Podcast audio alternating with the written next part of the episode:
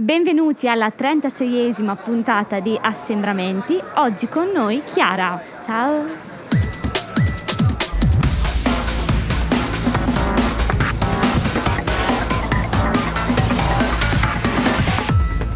Benvenuta Chiara. Parlaci di te e raccontaci della tua passione. Ok, allora oh, mi chiamo Chiara, come penso avete capito. Ho 14 anni, quasi 15 e frequento il liceo Annibale Calini a Brescia. La mia passione, una delle mie passioni è la mitologia greca. E... Come è nata questa passione?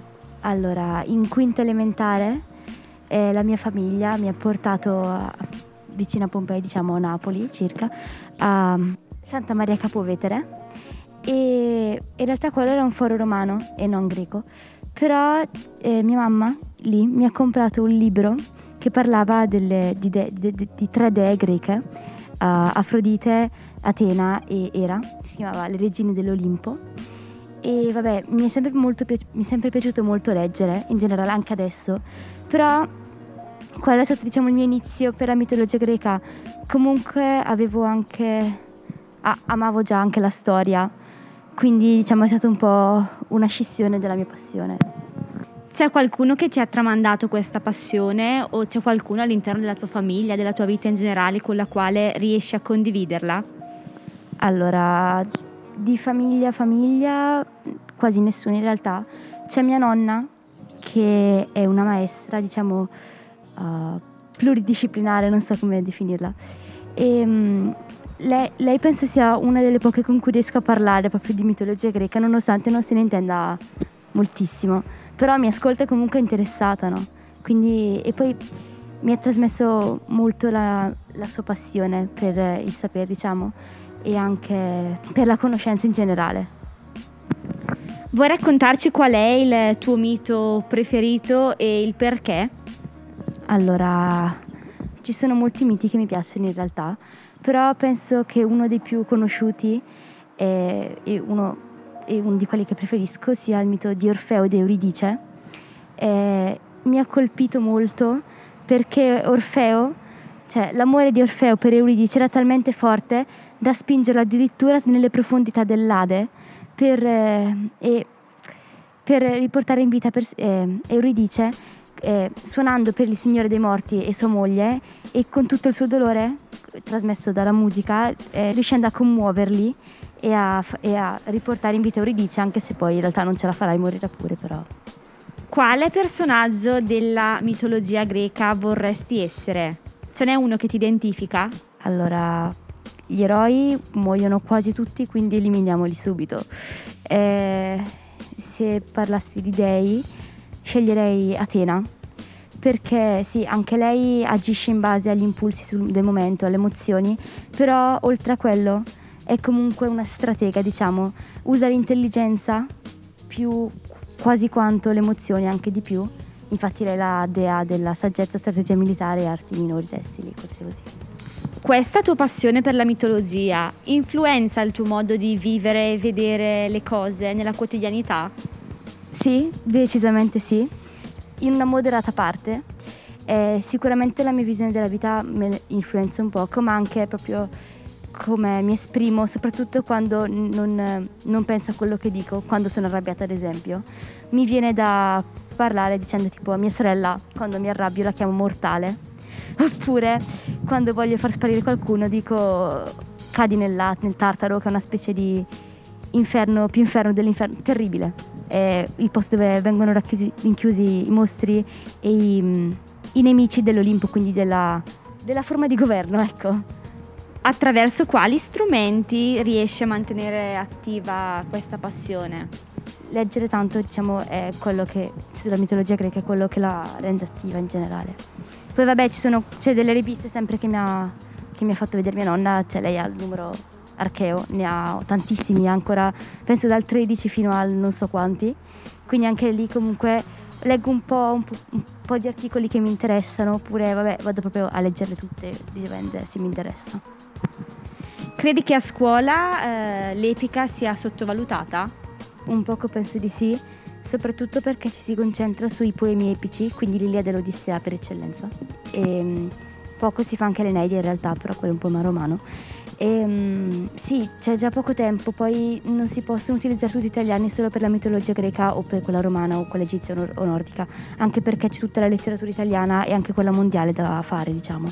Però invece che magari un'ora, si potrebbero fare due ore, non so, una cosa del genere, magari aumentare un po' il tempo, che comunque eh, ogni settimana, quindi nel complesso, si hanno più ore di epica in sé. E perché secondo te dovrebbe essere potenziata? Allora, le, l'epica inizialmente eh, viene vista, la mitologia, le, i miti, vengono visti come delle fiabe, un po' macabre, anche io le vedevo così all'inizio, però poi se ci si ragiona un po', se ne conoscono anche quelli meno, meno comuni, diciamo, si comincia a pensare un po' più al significato di questi miti e a quello che significa, cioè, a quello che ci possono insegnare eh, nonostante per i greci fossero più che altro un modo per spaventare gli umani da, dagli dei, diciamo, quindi farli, comp- comportare riga. Però in generale possono insegnare molti miti, soprattutto se si, se si riesce a cogliere il significato profondo de, di queste storie.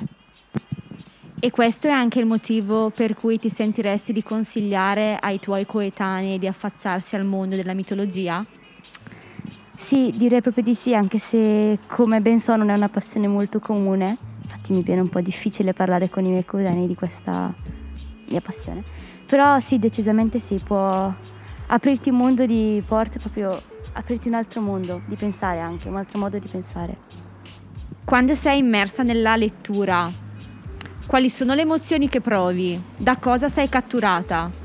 Allora, ne, proprio nel momento preciso in cui leggo, cerco, non è che cerco, mi viene praticamente automatico, ricordo il, il più possibile delle informazioni, diciamo, le più, più informazioni possibile.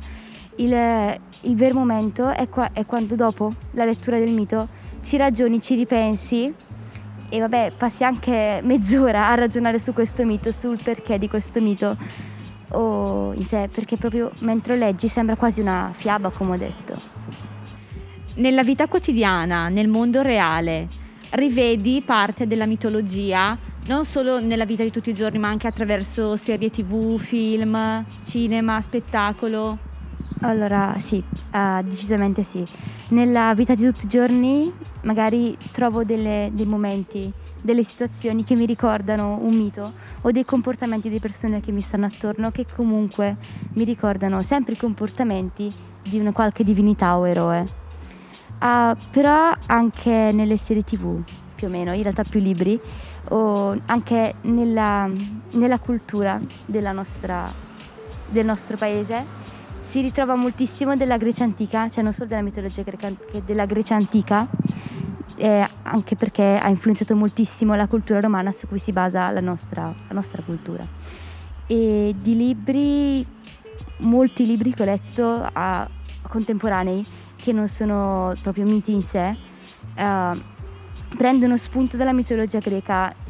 Ce n'è un libro dei miei preferiti che si chiama Diari di una dea adolescente, eh, che parla della storia, diciamo un po' romanzata, di questa dea adolescente, che è la dea della giovinezza, Ibe. E vabbè, è la storia di Ebe un po' romanzata, una dei pochi figli legittimi di Zeus era. Oppure un altro libro che ho letto, diciamo la saga in realtà, è, è Percy Jackson e gli dei dell'Olimpo. E oltre a questo c'è anche Eroi dell'Olimpo e moltissimi altri libri che parlano anche di altre mitologie.